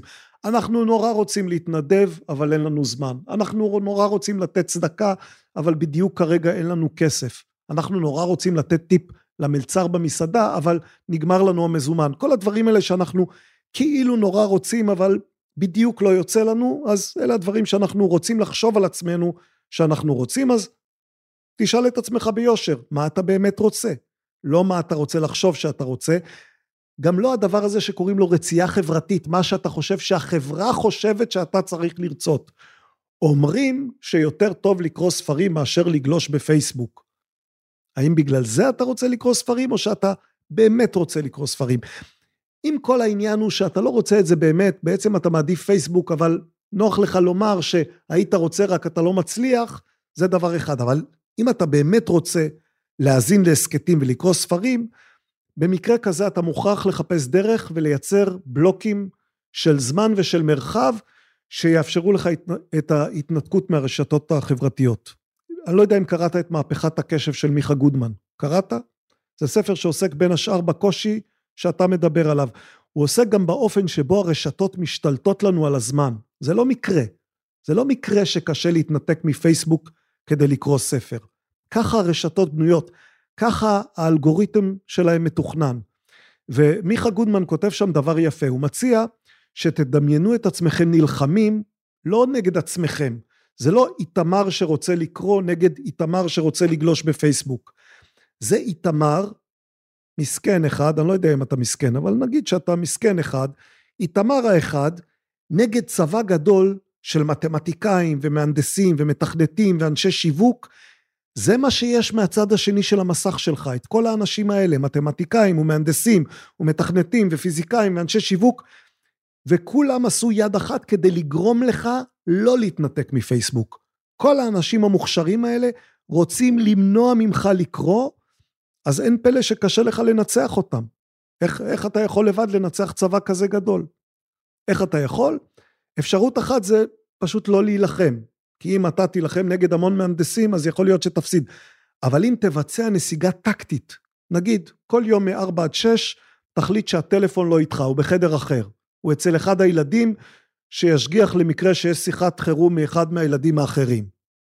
כל דבר אחר יחכה שעתיים, פשוט תיצור לך בלוקים של זמן ושל מרחב שבהם אתה יכול להיות מנותק ממש ברמה פיזית מהמכשירים האלה, כי אלה מכשירים שכל עוד הם בסביבה שלך קשה מאוד שלא להעיף אליהם מבט. אם תצליח לעשות את זה, תראה, אני עושה את זה כל שבת. זה אחד הדברים שאני הכי אוהב בשבת. מכיוון שהחלטתי לשמור שבת, אז אני לא מתעסק בטלפון בשבת, ואתה יודע מה קורה? לא קורה כלום. אין שום בעיה אם לא מתעדכנים 24 שעות. העולם ממשיך להסתובב בלעדיי, ואני קורא ספרים. אם תעשה את הדבר הזה בשבת, או ביום חול, או מתי שלא תרצה, תוכל גם אתה לקרוא ספרים, אבל כאמור זה לא קל. זה לא קל, לא רק לך זה לא קל, לאף אחד זה לא קל. תזכור שאתה איתמר האחד, ובצד השני צבא גדול, ליגיונות רומאיים של מהנדסים ומתכנתים פועלים נגדך, אתה צריך להתעקש כדי לקרוא ספרים. מרינה, מרינה כותבת, אני מנויה לפודקאסט והרבה מהספרים שמוזכרים בפודקאסט היו יכולים לעניין אותי, אבל אני מעדיפה מאוד לצרוך תכנים כאלה כספרי שמע, פתרון קל יותר לאנשים עם לקות קריאה או הפרעת קשב, כשמדובר בטקסטים יותר כבדים מקריאת רומנים כלילה. שאלתי היא, למה לא מוציאים גרסה קולית כמו שיש להרבה ספרים דיגיטליים שיוצאים כיום? שאלה מצוינת. אז ככה, כבר דיברנו על השוק המסובך של ספרים, נכון? על זה שיש יותר כותבים מקוראים, על זה שקשה לכסות עלויות של ספרים. ספרים קוליים הם הוצאה כבדה, הוצאה כבדה נוספת. צריך אולפן, צריך קריין, צריך זמן הקלטה, צריך uh, טכנאי קול, צריך כל מיני הוצאות, צריך uh, מכשירים. בשוק קטן קשה מאוד לכסות את העלויות, אלא אם מדובר ברבי מכר, והספרים של הכיפות והשועל, לפחות חלק משמעותי מהם, לא נועדו לכל אחת ואחד. יהיו לנו, היו לנו כמה ספרים שמכרו היטב, ואני מקווה שעוד יהיו ספרים שימכרו היטב, אבל אנחנו אומרים, אלה ספרים לסקרנים וסקרניות, ואני חושב שכולם מבינים שלפחות במקרה של חלק מהספרים מדובר בשם קוד לישראלים, איך נאמר את זה, קצת יותר חכמים ומשכילים. המטרה שלנו היא לא כמה שיותר קוראים, אלא רמה גבוהה למי שיכולים לקרוא. אתם רוצים לקרוא לזה אליטה? אני, אני גם לא מאלה שמתביישים לומר אליטה. זו סדרת ספרים שמיועדת לקהל שבמובן מסוים הוא אליטה. איפה הקושי? הקושי הוא במקום שבו צריך ליישב צמצום של קהל, צמצום של קהל יעד, כי אנחנו פונים לקבוצה מסוימת, כדי שנוכל לעשות ספרים ברמה גבוהה, אז צמצום של קהל יעד עם עלויות שנשארות כמו בכל ספר אחר, לפעמים אפילו יותר גבוהות. למה? כי צריך קריאה מדעית, או כי צריך גרפיקה, או כי צריך uh, לעבור על uh, משוואות. זו הייתה ממש קריאה לעבור על כל המשוואות בספר של uh, איציק בן ישראל וגיא פינקלשטיין, האם העולם באמת קיים. קראתי משוואה משוואה, אפילו מצאתי טעות או שתיים. הייתי מאוד גאה בזה שמצאתי טעות או שתיים, כי באמת עברתי על כל המשוואות, אבל זה לוקח זמן, זה מייקר את התהליך. בקיצור, אני מצטער, מרינה, קיבלת תשובה ארוכה ומאכזבת לשאלה קצרה. מה עם ספרים קוליים? אני רוצה שיהיו. אני מאמין שמתישהו אולי נמצא דרך שיהיו, אבל בטח לא מיד, ובטח לא כולם. שי רוזנברג כותב כך: בעקבות הצעתך לכתוב שאלות לדיון שלך, אני מתרשם מאוד מרוחב האופקים שלך, אוי, אמרתי שלא אקריא מחמאות, לא משנה, ומהיכולת שלך לשוחח עם מומחים מתחומים שונים בצורה מעמיקה, הדיונים גורמים לי לחשוב שוב על המתח בין מומחיות צרה לרוחב אופקים. בתחום המחקר שלי, הוא כותב, אני שולט בצורה ביקורתית וקשה למכור אותי. מצד אחד, אם אני מתעניין רק בתחום ממוקד, אני יכול להפוך לבעל אופקים צרים, וזה יכול להיות משמים. מצד שני, רוחב אופקים גורר בהכרח להיחשף לתחומים אחרים בצורה שטחית יותר, ושם קשה יותר להיות ביקורתי ומדויק. קל יותר לטעות. מעניין אותי לדעת כיצד אתה מאזן בין העומק לרוחב האופקים, ואילו מחשבות יש לך בנושא. טוב, זה קצת מחזיר אותנו, מחזיר אותנו לכיפות והשועל, לא? בעצם שי מעלה כאן שתי שאלות חשובות. אחת היא שאלה של טעם ונטייה אישית. איך לאזן בין הרצון להעמיק לרצון להכיר הרבה נושאים. עכשיו, נטייה אישית, יש פה, גם בעניין של נטייה אישית, יש לפחות שני סעיפים. יש את הטמפרמנט של כל אחד. מה הטמפרמנט שלך? האם יש לך טמפרמנט של אדם שמעמיק ומעמיק ואז עוד קצת מעמיק, או שיש לך טמפרמנט של אדם שמרפרף, כל אחד יש לו את האופי שלו, או את הפרעת הקשב שלו, או את יכולת הקשב שלו. הטמפרמנט משפיע מאוד על הרצון שלנו להיות מעמיקים, להיות קיפודים או להיות שועלים. הדבר השני שקשור לנטייה אישית הוא, הוא תחומי העניין. כלומר, לא כולנו מתעניינים בכל דבר. יכול אדם להתעניין מאוד בהיסטוריה ולא להתעניין בכלל בפילוסופיה. יכול אדם להתעניין מאוד בפילוסופיה ולא להתעניין בכלל בפיזיקה. יש לא מעט אנשים, אגב, לא מעט אנשים ונשים, ובמקרה הזה נדמה לי שיותר נשים מאנשים, שבאופן כמעט קטגורי לא מוכנים להתעניין בתחומים שיש בהם איזושהי נגיעה למתמטיקה. פיזיקה, מתמטיקה, כל הדברים שיש בהם משוואות, הם, הם קצת מתרחקים מהם, הם נראים להם מסובכים מדי. יש גם לא מעט גברים כאלה. אז אלה, כשמציעים להם ספר על פיזיקה, יגידו אוטומטית לא, כשמציעים להם ספר על היסטוריה, יכול להיות שיגידו כן, ואפילו יהיה זה ספר היסטוריה הרבה יותר מסובך וקשה לקריאה מספר הפילוסופיה שהצענו להם. אז אלה דברים של נטיות אישיות, ועל הדברים האלה אתה יודע להשיב יותר טוב ממני. אחר כך ישנה השאלה של זמן. כמה זמן יש לך להקדיש כדי להתעניין בדברים? השאלה של זמן היא שאלה חשובה, היא שאלה שנוגעת לא רק לטמפרמנט, כמה זמן אתה רוצה להקדיש לכל דבר, אלא גם כמה זמן יש לך. לא יודע, אם יש לך שני ילדים זה דבר אחד, אם יש לך שבעה ילדים זה דבר אחר. אם יש לך, אם אתה חי ברווחה כלכלית גדולה זה דבר אחד, אם אתה חי בצמצום כלכלי זה דבר אחר.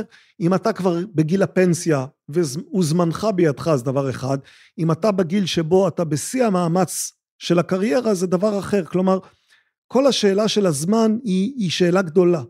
עכשיו, על השאלה הזאת, או אוסף השאלות על זה, אה, לאן מוביל הטמפרמנט שלך, ולאן מובילים תחומי העניין שלך, וכמה זמן יש לך להקדיש לכל הדברים, על הדבר הזה אני רוצה לבנות קומה שנייה. כי, כי אתה, אתה שואל שאלה גדולה, אתה אומר בצדק שיותר קשה להיות ביקורתי ומדויק כשאתה מתעניין בתחום שאתה לא מכיר. זה אומר שכאשר אתה קורא או שומע על נושאים כאלה, נושאים שאתה לא מכיר, נניח כשאני קורא באמת אה, ספרים על פיזיקה, אני לא פיזיקאי. כשאני קורא ספרים על סטטיסטיקה, אני לא סטטיסטיקאי. אז כשקוראים על נושאים כאלה שאתה אינך מומחה בהם, אתה צריך להיות יותר ערני בבחירה. לפעמים יש בחירות קלות. נניח אתה קורא ספר של אה, פרופסור דניאל קנמן על כלכלה התנהגותית. אתה יכול להניח שדניאל קנמן מבין דבר או שניים בכלכלה התנהגותית, או ריצ'רד טיילר אה, על כלכלה התנהגותית. אלה אנשים שקיבלו פרס נובל בזכות המחקרים שלהם על כלכלה התנהגותית, יש להניח שגם הספרים שלהם הם לא ספרים שיהיו כתובים בהם שטויות. אבל הוצאנו לא מזמן ספר על כלכלה התנהגותית במסגרת הכיפות והשועל, ספר של אורי גניזי, אומנות המקל והגזר. את אורי גניזי אתה בטח פחות מכיר, כי הוא עדיין לא קיבל את פרס נובל, אני מאחל לו שיקבל, אבל לא קיבל עדיין את פרס נובל. אז אתה צריך לשאול את עצמך מי הוא, כמה אתה סומך על התובנות שהוא מציג. אתה צריך לבחון את השאלה האם אתה מעוניין, האם הספר שהוא כתב שווה את הזמן שלך. איך עושים את הדבר הזה? זה לא כל כך פשוט, זה, זה תהליך של ניסוי וטעייה. אני קורא הרבה ספרים על פיזיקה. אני יודע שקרלו רובל הוא, הוא פיזיקאי רציני, ואני מאוד אוהב את הכתיבה שלו, אז אני קורא את הספרים שלו. אני יודע ששון קרול הוא איש רציני, וקראתי את כל הספרים שלו, וגם הוצאנו את אחד מהם, הזכרתי אותו קודם, התמונה הגדולה, הוצאנו אותו בסדרה. מה אני יודע עליו? אני יודע עליו מספיק כדי להניח שהוא אכן מתמצא בתחום שהוא מדבר עליו. הוא היה, הוא היה הרבה זמן בקלטק, בקליפורניה, עכשיו הוא בג'ונס הופקינס, הוא מרצה גם לפיזיקה וגם לפילוסופיה, אלה התחומים שהוא עוסק בהם. נדמה לי שיש לו את הקרדיטים המתאימים כדי שאני אניח שהוא אדם רציני. עכשיו, יש מקומות שבהם הבחירה היא קשה. אני אתן דוגמה, בחירות קשות מאוד היום זה ספרים על התחממות גלובלית. כי התחממות גלובלית זה תחום מדעי שנגוע בהרבה מאוד אקטיביזם ובהרבה מאוד פוליטיקה, בעיקר מצד המכחישים, אבל לא רק מצידם. אז אם זה לא נושא שאתה בקיא בו, אז באמת קשה לבחור מה כדאי לקרוא על התחממות גלובלית. אתה אומר שבמחקר שלך אתה שולט בצורה ביקורתית וקשה. אז הייתי מציע שתשתמש בכלי הביקורת האלה, אבל בצורה קצת שונה. כשאתה עוסק בתחום של עצמך, אתה יכול להשתמש בכלי הביקורת שלך בשלב הקריאה של הספר. אתה קורא, ואתה יודע אם מה שכתוב הוא רציני או לא רציני. אני מציע לך שכאשר אתה הולך לתחומים אחרים, כאשר אתה רוצה להרחיב את אופקיך אל מעבר למה שאתה מתמצא בו, תשתמש בכלי הביקורת שלך לא בשלב הקריאה, אלא בשלב הבחירה. בשלב הבחירה של הספר שאותו אתה קורא בנושא שבו אתה מתעניין. על מה הספר, מי כתב אותו, כמה אפשר להניח שהוא או היא אמינים, רציניים. זה בסדר לקרוא גם מישהו שחורג מהמיינסטרים, אבל אז גם את זה כדאי לדעת מראש כדי שתדע שצריך להיזהר, או אולי אפילו ממה צריך להיזהר. ניסים פיוטרקובסקי שולח. אכן פודקאסט לסקרנים. אני חושב שהייתי גם סקרן בתור נער, והייתי שמח, לו באותה תקופה הייתי זוכה לפודקאסט שמעשיר את עולמי הסקרני. לכן הצעתי, או הצעתי, שבמקביל לפודקאסט לסקרנים קשישים או קשישים למחצה, אני מציע שתיצור פודקאסט מקביל לסקרנים וסקרניות צעירים. אני בטוח שיש לא מעט צעירים שישמחו לתוכן איכותי ומתאים לצעירים, אני מתכוון לגילאי 15 עד 21. טוב, קצת הופתעתי, ואחר כך כשחשבתי על זה קצת לא הופתעתי. אנחנו פודקאסט לסקרנים קשישים? צריך להתייחס כאן, צריך להתייחס כאן לכמה דברים. קודם כל, אולי גיל המרואיינים משחק תפקיד. אני חושב על השאלה של ניסים, יכול להיות שהוא יסתכל על רשימת המרואיינים עד עכשיו, ובאמת, באופן טבעי הם נוטים לגיל היותר מבוגר. למה? כי אני רוצה לדבר עם אנשים שצברו ניסיון וידע בתחום מסוים, ובדרך כלל, מי שצברו ניסיון וידע בתחום מסוים, יהיו אנשים קצת יותר מבוגרים.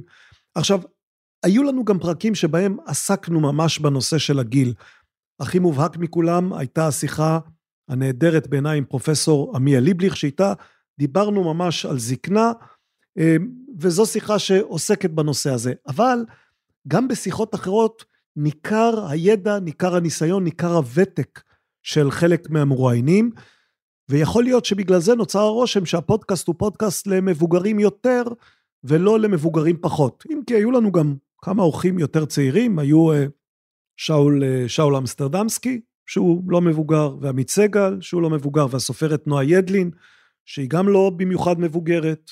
כלומר, היו לנו גם אורחים פחות מבוגרים, אבל זה נכון שיש נטייה לאורחים קצת יותר מבוגרים בהסכת שלנו, משום שההסכת הוא הסכת שבו אנחנו אה, מקנים משמעות לידע ולניסיון חיים. עכשיו, סוג הנושאים, מה עם סוג, דיברנו על גיל המרואיינים, מה עם סוג הנושאים, האם סוג הנושאים שלנו מחייב ידע מוקדם? אה, גם על זה צריך לומר, אם, אם, אם נידרש להסביר כל דבר, לא נספיק להעמיק, ואנחנו רוצים קצת להעמיק. ניקח לדוגמה את הפרק על קבלת החלטות שהזכרתי קודם. בפרק הזה לא הסברתי מיהו דוד בן גוריון. כלומר, זה מחייב ידע מוקדם, צריך לדעת מיהו דוד בן גוריון. אני מניח שסקרנים וסקרניות יודעים מיהו בן גוריון, אבל אם הם מאוד צעירים והם לא יודעים מיהו דוד בן גוריון, אז באמת בשלב הזה בחייהם, כנראה שההסכת שלנו, הכיפות והשועל, הוא לא הסכת שבדיוק מתאים להם, אלא אם הם רוצים מדי פעם לגגל כדי לשאול את עצמם, רגע, מי זה, מי זה הדוד הזה שהוא מדבר עליו? דוד בן גוריון? נגגל ונבדוק מי הוא. עכשיו ניסים בעצם לא מציע לי לשנות, הוא לא אומר בוא תעשה את ההסכת, הסכת לצעירים יותר, הוא מציע להוסיף. מה שמחזיר אותנו שוב לשאלה הקבועה של זמן, משאבים, חלוקת קשב, פרנסה. הזכרתי כבר שאני עורך ספרים וכותב טורים, הוא מחזיק את מיזם המדד, הוא מופיע בטלוויזיה ויש עוד כל מיני דברים. הכיפות והשואה לצעירים נשמע לי כמו רעיון נהדר, אבל האמת היא שקשה לי לראות מתי ואיך אוסיף דבר כזה לכל שאר הדברים שאני עושה. אגב, צעירים, גם עם אורי גניזי וגם עם אמון אילון וגם עם מאי ארד, דיברנו על השאלה כמה ספרים צעירים קוראים ואיך לגרום להם לקרוא. כדאי להקשיב לשיחות האלה, אלה שיחות שאת ניסים בוודאי יעניינו. אדם גולדמן, אדם גולדמן מתל אביב כותב לנו, ואני חושב שזאת תהיה השאלה האחרונה, כי ההסכת כבר מתארך. בתור איש שמאל, כך כותב אדם גולדמן, בתור איש שמאל עם אוזן רגישה, התגנב אליי חשד שאתה רפובליקאי של פעם בסגנון ג'ון מקיין. אוקיי. בתור שכזה, ובהנחה שאני לא טועה לחלוטין, רציתי לשמוע את דעתך בנושא טעון, אף שאיני מבין למה. אלטלנה. שמעתי בהסכת אחר את מיכה גודמן משמיע, אוי, הזכרנו כבר את גודמן קודם. שמעתי אותו משמיע דעות לכאן ולכאן בנושא והתאכזבתי. חשבתי לתומי, לא, לא לשון סגי נהור, כנראה שבאמת הייתי תמים, כך כותב אדם גולדמן. חשבתי לתומי שאין פה לכאן ולכאן, וקצת עייפתי מחיפוש אובססיבי של שיווי משקל ושל סימטריה, ועל כן שאלתי, מה דעתך בנושא? האם היה מוצדק להשתמש בעוצמת צה"ל הצעיר כנגד האונייה? אולי, הוא כותב, אולי יש לי blind spot ופספסתי משהו בהבנה או בפרשנות של האירוע. כרגע הוא עדיין נראה כמו אירוע היסטורי שמנוצל לרעה בידי גורמים פוליטיים שמחפשים אתוס שמכונן את הנרדפות שמשרתת אותם היטב כבר עשורים רבים. עד כאן אדם גולדמן, ואנסה להשיב. עכשיו צריך לומר על אלטלנה דיברתי קצת, דיברתי עליה בפרק שהכותרת שלו הייתה האם היה מוצדק לראות על אלטלנה. לא על זה היה כל הפרק אבל זה פרק שזו הייתה הכותרת שלו ושם דיברתי קצת על אלטלנה. כמה זמן חלף מאז פרשת אלטלנה? זה קרה ביום שלישי ביוני 1948, חמש אחר הצהריים. אני נותן פה קצת רקע למי, ש, למי שלא יודע או לא זוכר. בשעה הזאת, חמש אחר הצהריים, צה"ל הטביע את אוניית הנשק של אצ"ל מול חוף הים של תל אביב, פגע בה בפגזים של תותח. אי אמון, חשדנות, משקעי עבר, פחד, שנאה בין השמאל לבין הימין של אותם ימים, כל אלה הגיעו לשיא, כי קרה הדבר הכי גרוע שאפשר לדמיין, הקווים האדומים נחצו. זה היה רק חמישה שבועות אחרי הקמת המדינה, אבל אפילו מלחמת העצמאות ואפילו הצבא המצרי שכבר הגיע כמעט עד אשדוד, אפילו אלה לא מנעו את ההידרדרות של פרשת אלטלנה. עם בואה של אלטלנה פרצה לרגע קצר, אבל פרצה מלחמת אחים קטלנית ויהודים הרגו יהודים. זה הסיפור. הסיפור הזה הצמיח כנפיים והפך למאוד משמעותי, כמו שאדם גם כותב, בין השאר מישהו שהימין אימץ אותו אל חלקו, ובין השאר גם משום שיצחק רבין נכח באירוע. לרבין לא היה תפקיד חשוב במיוחד בפרשת אלטלנה, ואני לא בטוח שכדאי לצלול כאן מחדש למחילה הזאת, או להיכנס לסמטה הזאת של רבין ואלטלנה, כי קשה לצאת מזה, אבל פרשת אלטלנה ממשיכה ללוות אותנו בין השאר משום שפרשת אלטלנה הייתה אחד הדברים שהוטחו ברבין גם במהלך ימי אוסלו, ופרשת אלטלנה מלווה אותנו עד היום כפצע פתוח בין הימין, הימין כבר השתנה מאז, אבל בין מה שקור... מי שקוראים לעצמם הימין לבין מי שהם חושבים שהם השמאל, כי גם השמאל לא רק נעשה הרבה יותר קטן מאז, אלא גם השתנה מאז. בפרק של ההסכת שעשינו אז, הזכרנו את אלטלנה משום שזה היה אחד הנושאים שעליו שאלנו בסקר באתר המדד. זה היה סקר על קבלת החלטות של הממשלה לאורך הדורות, ואחת השאלות שהייתה שם הייתה מה דעתכם על ההוראה לצה"ל לירות על אלטלנה, אוניית הנשק של אצ"ל. בעצם אותה שאלה שאדם שואל אותי. ומצאנו שם, אמ, מצאנו הכרעה ברורה מאוד של הציבור. ההכרעה של הציבור, הציבור הישראלי של היום, חושב שההחלטה של בן גוריון הייתה החלטה לא טובה.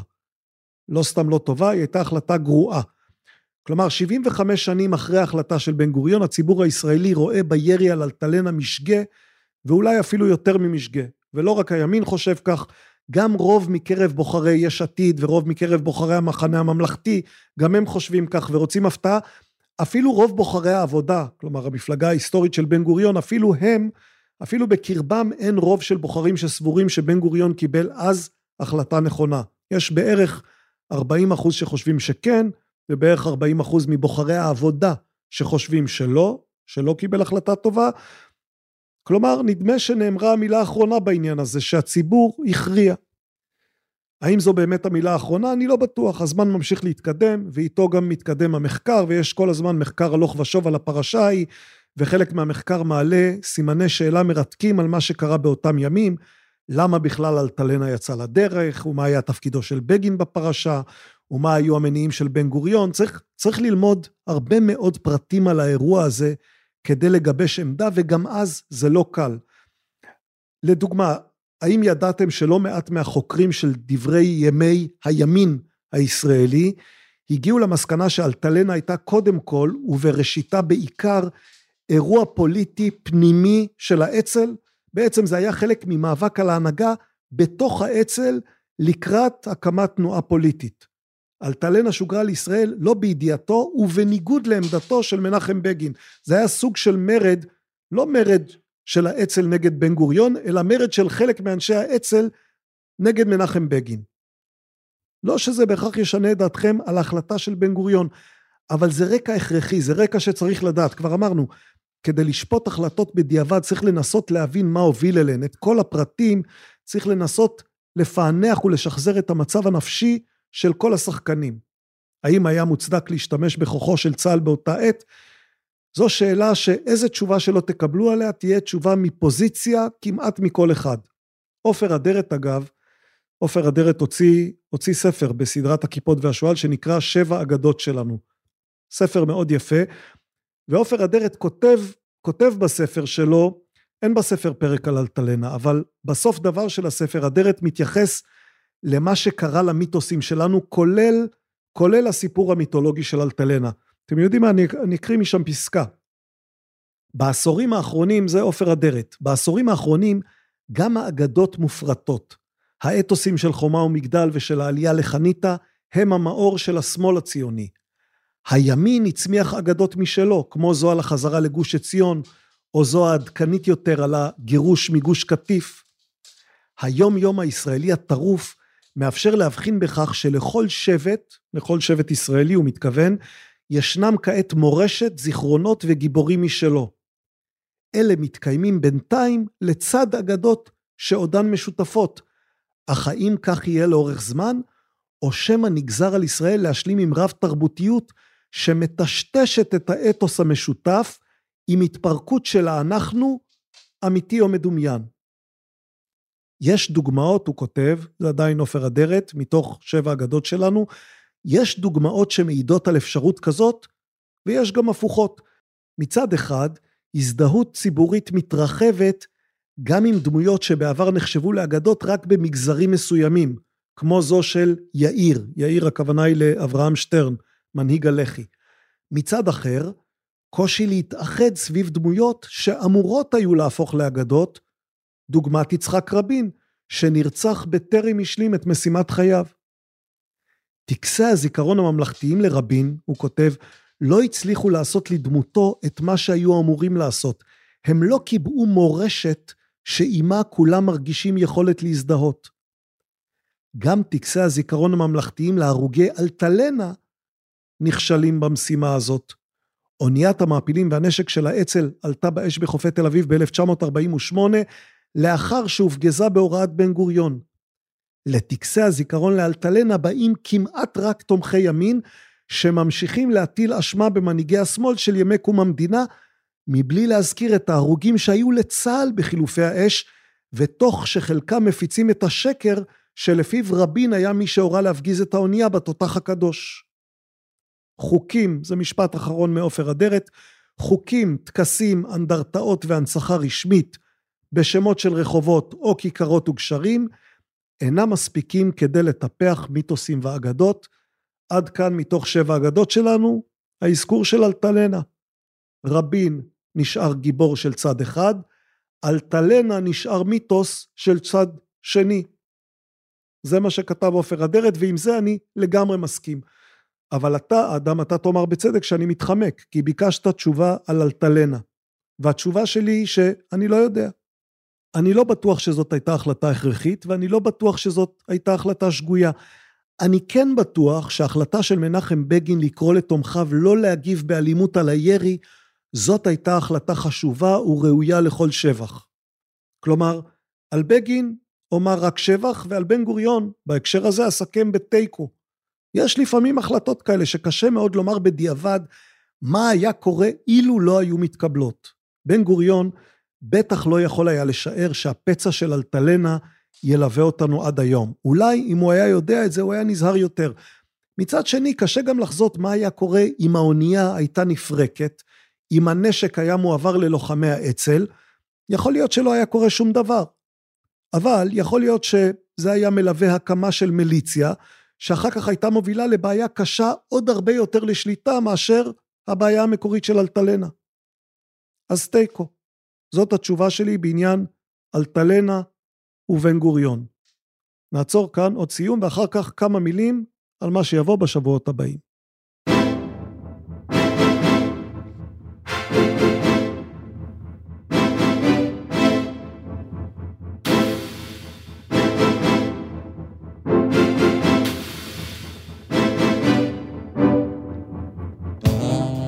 הכיפות והשועל. אנחנו מקווים שאתם עדיין איתנו, אתם עדיין איתנו, זה היה נחמד.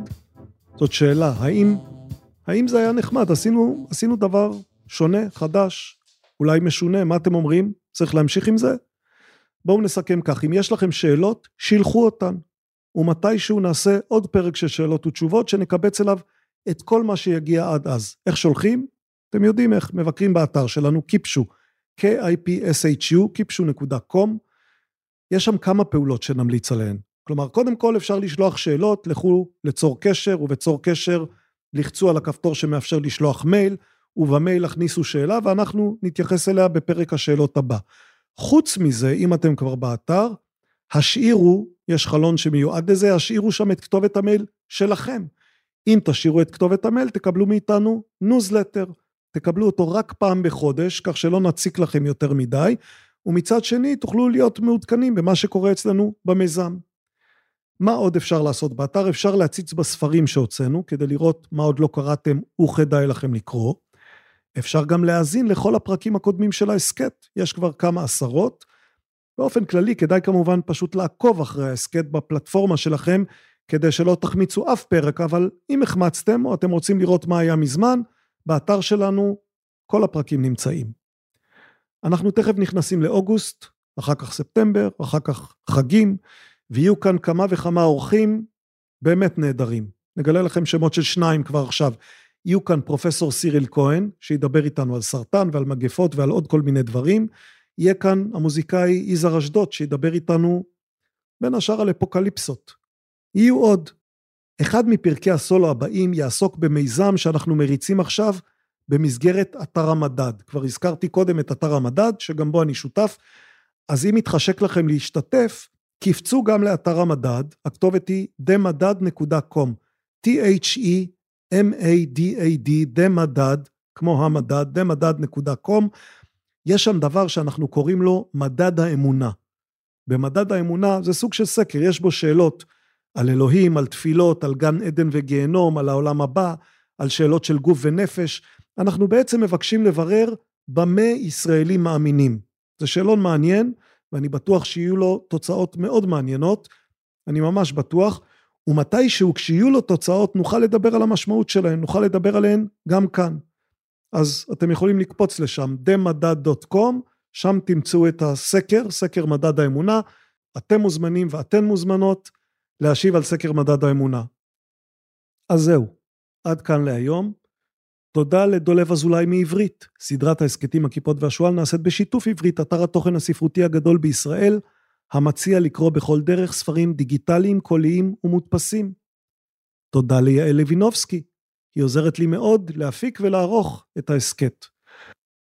תודה לכל מי ששלחו לנו שאלות, תודה לכם על המחמאות ותודה לכם על השאלות, על השאלות ששאלתם ועל השאלות שעוד תשאלו, אתם ואחרים. כאמור, אתם מוזמנים לשלוח עוד כדי שיהיה לפעם הבאה שנעשה פרק שאלות ותשובות. לכו לקיפשו.קום ושם בצור קשר יש כפתור לשליחת מייל ושילחו את השאלה במייל. אלה ימים סוערים בישראל, ימים סוערים וגם חמים, אז שתו הרבה, הרבה מים, גם כדי לא להתייבש וגם כדי להירגע. ואם אתם שותים, קחו גם ספר ליד, ספל וספר, ספר וספל, משהו שאין בו אף מילה על פוליטיקאים, קחו ספר לטיסה, לים, קחו ספר למזגן, לכורסה, למיטה, קחו ספר לחופשה, קחו ספר לאחרי או לפני ההפגנה. הכיפות והשועל מאחלים לכם המשך קיץ נעים, נשתמע בקרוב.